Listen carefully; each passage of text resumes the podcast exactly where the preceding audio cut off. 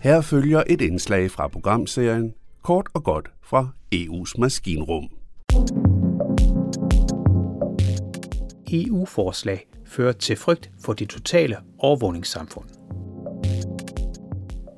Det er nok de færreste, der ikke vil hjælpe, når det gælder bekæmpelsen af børneporno og udnyttelsen af børn.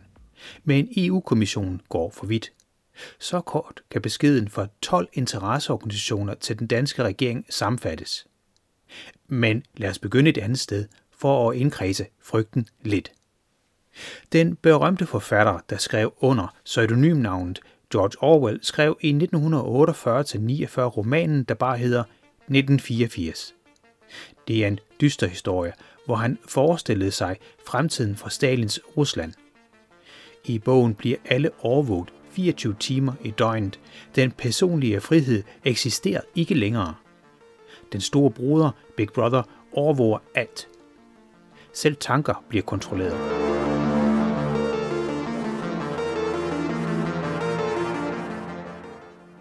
Bogen blev et stort hit og regnes blandt de bedste bøger, der nogensinde er skrevet.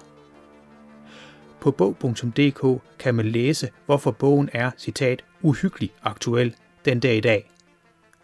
Begrebet Big Brother, som George Orwell opfandt, er glædet ind i de fleste vestlige sprog som et synonym for den totale og onde overvågning. Men hvad har det med EU-kommissionens forslag at gøre, tænker du? Jo, EU-kommissionen foreslår nemlig den totale overvågning af al data og telefontrafik. Alt indhold skal scannes for børneporno, selv krypterede tjenester som Signal og Telegram.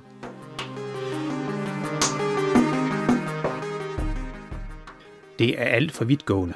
Det mener telebranchens direktør Jakob Viller, som udtaler, at dette er total overvågning, der er helt ude af proportioner i et retssamfund. Han understreger, at alle organisationer, der er med ind i den klage, der er givet til regeringen, gerne vil være med til at forhindre seksuel udnyttelse af børn. Men selve forslaget er så omfattende, at det minder om netop Big Brother. Direktøren er ikke den eneste, der er kritisk.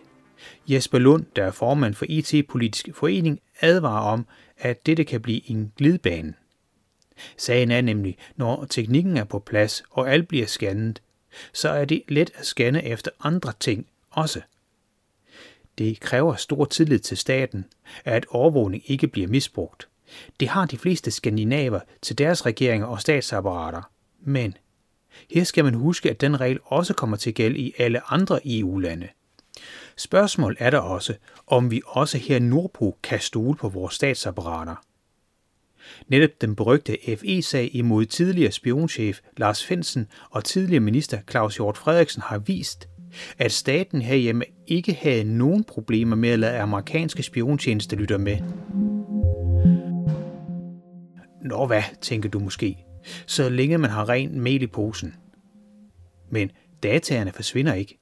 I George Orwells bog bliver overvågning brugt af en ond magt. Den har vi jo ikke. Eller endnu kunne man måske sige. For stormen på kongressen i USA og kupforsøget af tyske nazister den 12. december i 2022 i Tyskland har vist os, at ikke alle ønsker demokratiet. Hvis vi forestiller os en diktator, der overtager styringen i USA eller Tyskland, vil undertegne i hvert fald fortryde sine kommentarer og artikler om f.eks. Donald Trump eller tyske nazister. Vist virker det usandsynligt, men historien er fuld af usandsynlige hændelser.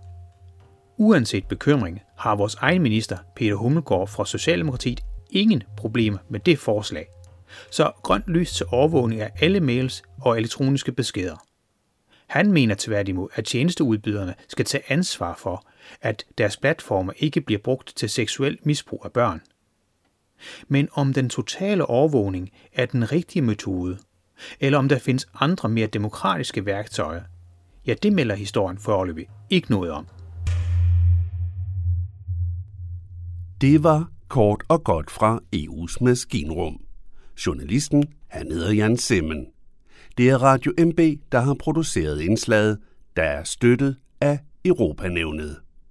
Du kan finde flere historier på radiomb.dk-eu.